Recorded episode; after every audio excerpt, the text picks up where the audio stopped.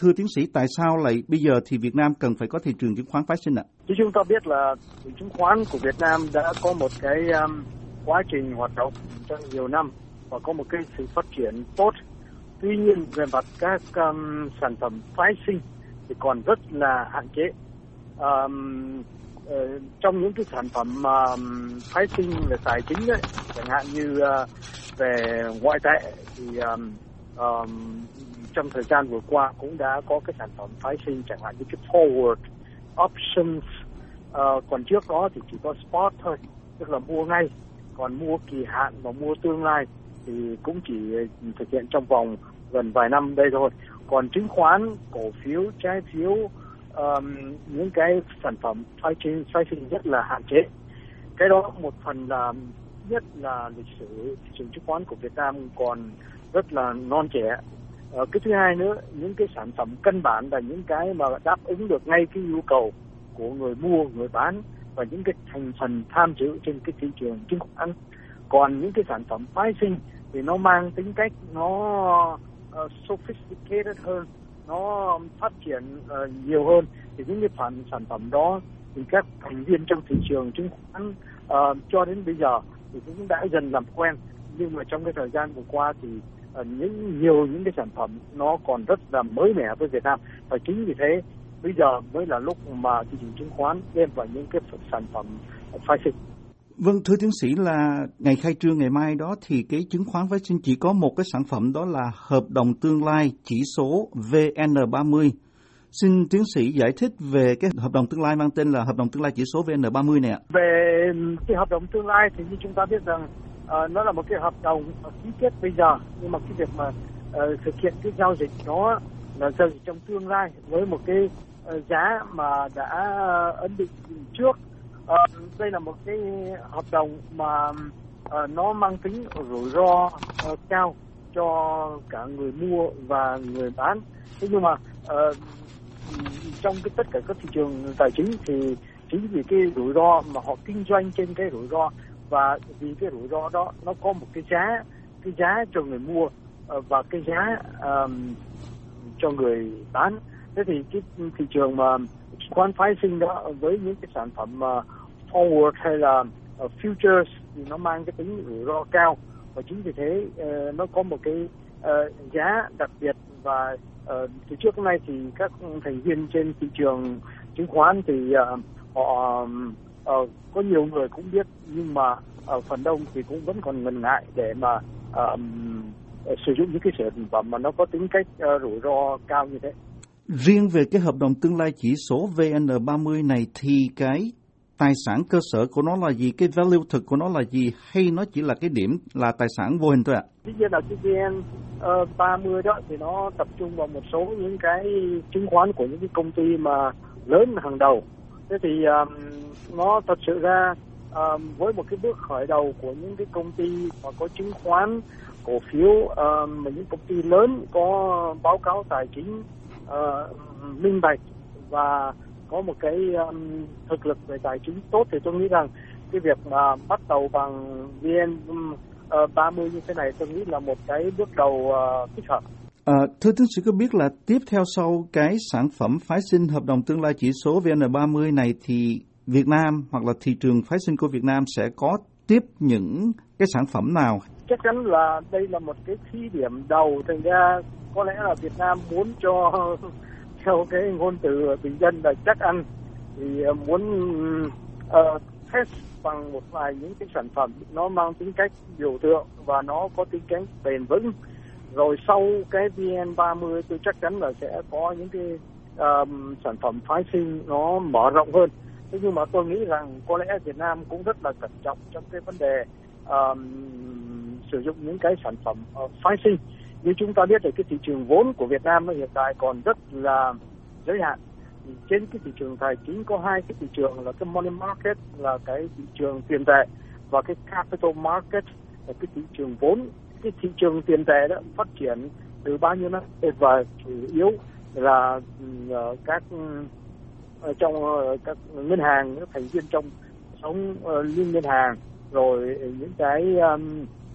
trái phiếu của tư nhân và của chính phủ uh, ngắn hạn um, và những cái uh, lượng tiền gửi trong hệ thống liên ngân hàng nó ở trong cái hệ, hệ thống tiền tệ. Và cái hệ thống tiền tệ này um, được điều hành một cách uh, khá là trơn tru trong cái thời gian vừa qua và đặc biệt trong 10 năm vừa đây thì à, cái thị trường tiền tệ đã được uh, nền kinh tế và ngân hàng trung ương sử rất là uh, mạnh mẽ. Tuy nhiên là cái thị trường vốn thì còn rất là giới hạn. Và chính vì thế mà những cái sản phẩm sản phẩm truyền thống thì nó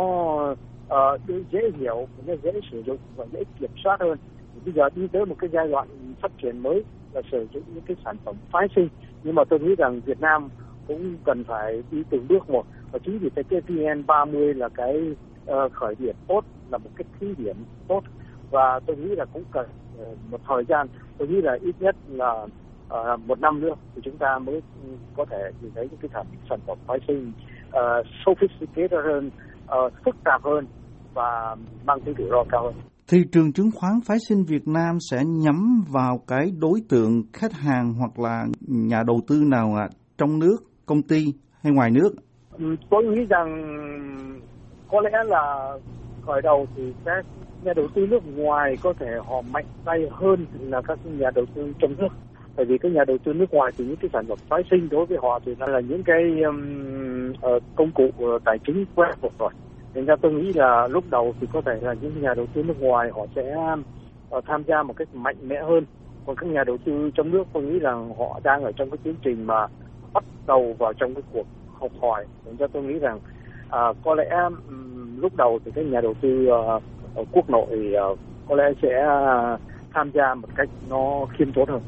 Thưa tiến sĩ là thị trường chứng khoán Việt Nam mở thêm một cái thị trường nữa hoặc là mở thêm một cái công cụ giao dịch này nữa thì cái độ rủi ro và cái sự an toàn của cái chứng khoán phái sinh này như thế nào ạ trong cái bối cảnh cái hoàn cảnh của cái thị trường Việt Nam ạ? Đây là một câu rất là lý thú.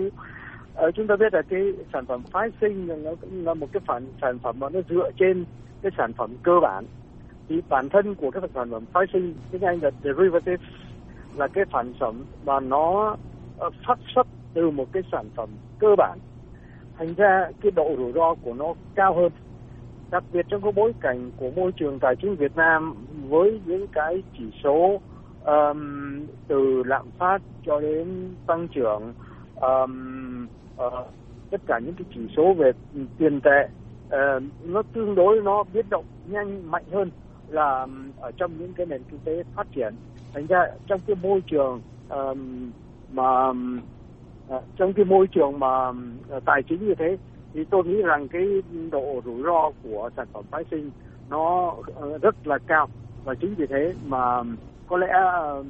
Ờ, thị trường Việt Nam nên phát triển ở một cách từ tốn và từng bước một. Nhưng mà rõ ràng là cái phản sản phẩm phái sinh nó đã rủi ro rồi. Và trong một cái môi trường uh, tài chính có nhiều cái thay đổi nhiều cái biến động um, thì um, dĩ nhiên là cái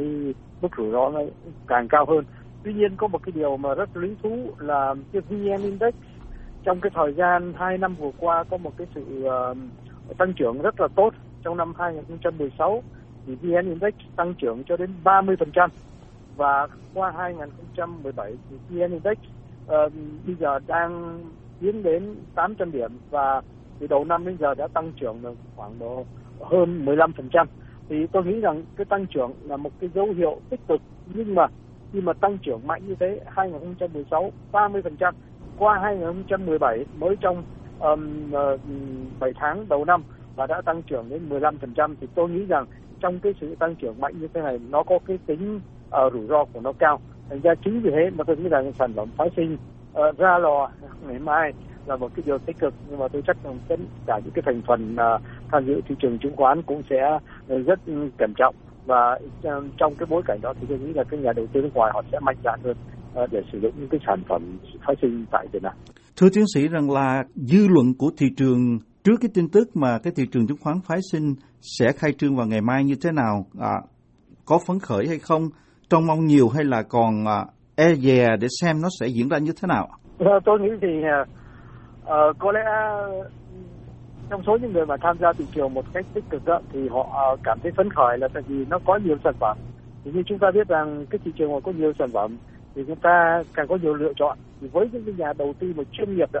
thì tôi nghĩ rằng họ cảm thấy vui cảm thấy phấn khởi để mà nhìn thấy là thị trường ờ, đang mở rộng và có những cái sản phẩm để họ có thể sử dụng và uh, họ sử dụng càng nhiều sản phẩm. Thì cái vấn đề mà hedging um, rồi cái những cái vấn đề mà họ cover những cái risk của nhiều kỳ hạn khác nhau của nhiều sản phẩm khác nhau để nó trung hòa cái rủi ro phân bổ cái rủi ro thì với những nhà đầu tư chuyên nghiệp tôi nghĩ rằng họ phấn khởi còn với những nhà đầu tư mà uh, nửa chuyên nghiệp uh, nửa không những người mà uh, bình thường mà chỉ, chỉ mua chứng khoán thì tôi nghĩ rằng có lẽ cái sản phẩm phái sinh hiện tại chưa uh, là cái mà uh, họ cảm thấy họ muốn tham gia một cách uh, mạnh mẽ trong lúc này. Thành ra cái phấn khởi tôi nghĩ là ở chỉ trong các nhà đầu tư chuyên nghiệp và hiểu biết về chứng khoán thị trường chứng khoán và sản phẩm của thị trường chứng khoán khi mà mở thêm cái công cụ chứng khoán phái sinh này đó thì về phía nhà quản lý nhà hoạch định đó hy vọng hoặc đặt ra cái mục tiêu là sẽ huy động thêm được bao nhiêu vốn nữa cho cái thị trường này so với cái thị trường chứng khoán đã hoạt động uh, hơn một thập niên nay của Việt Nam? Tôi không được biết là các nhà quản lý, các nhà làm chính sách và kế hoạch khi mà họ xây dựng ra một cái thị trường phái sinh thì cái mục tiêu của họ đặt ra là như thế nào. Nhưng mà theo tôi thì có lẽ uh, uh, chưa nên có một cái chỉ tiêu là qua cái sản phẩm phái sinh như thế này thì uh, chúng ta sẽ đạt được uh, một cái chỉ số chứng khoán hóa capitalization trên uh, thị trường uh, là uh, bao nhiêu chúng ta biết rằng tại đó cái um, cái vốn hóa uh, trên thị trường uh, chứng khoán của Việt Nam nó chiếm hơn 50% của GDP um, ờ, nó lên như cái mức um, uh, đâu đó 100 tỷ đô la. Thì tôi không nghĩ rằng uh, chúng ta nên đặt một cái chỉ tiêu là số chứng khoán hóa có thể tăng lên 10% hoặc là 20% mà có lẽ uh, đây là một cái việc mà mở rộng thị trường mang tính cách tính, tính hơn là định lượng. Thành ra tôi nghĩ rằng uh, tôi không biết là cái nhà chính sách có một cái mục tiêu về uh, định lượng hay không để mà ờ, tăng trưởng bao nhiêu tỷ đô la hoặc là bao nhiêu phần trăm trên cái số uh, uh,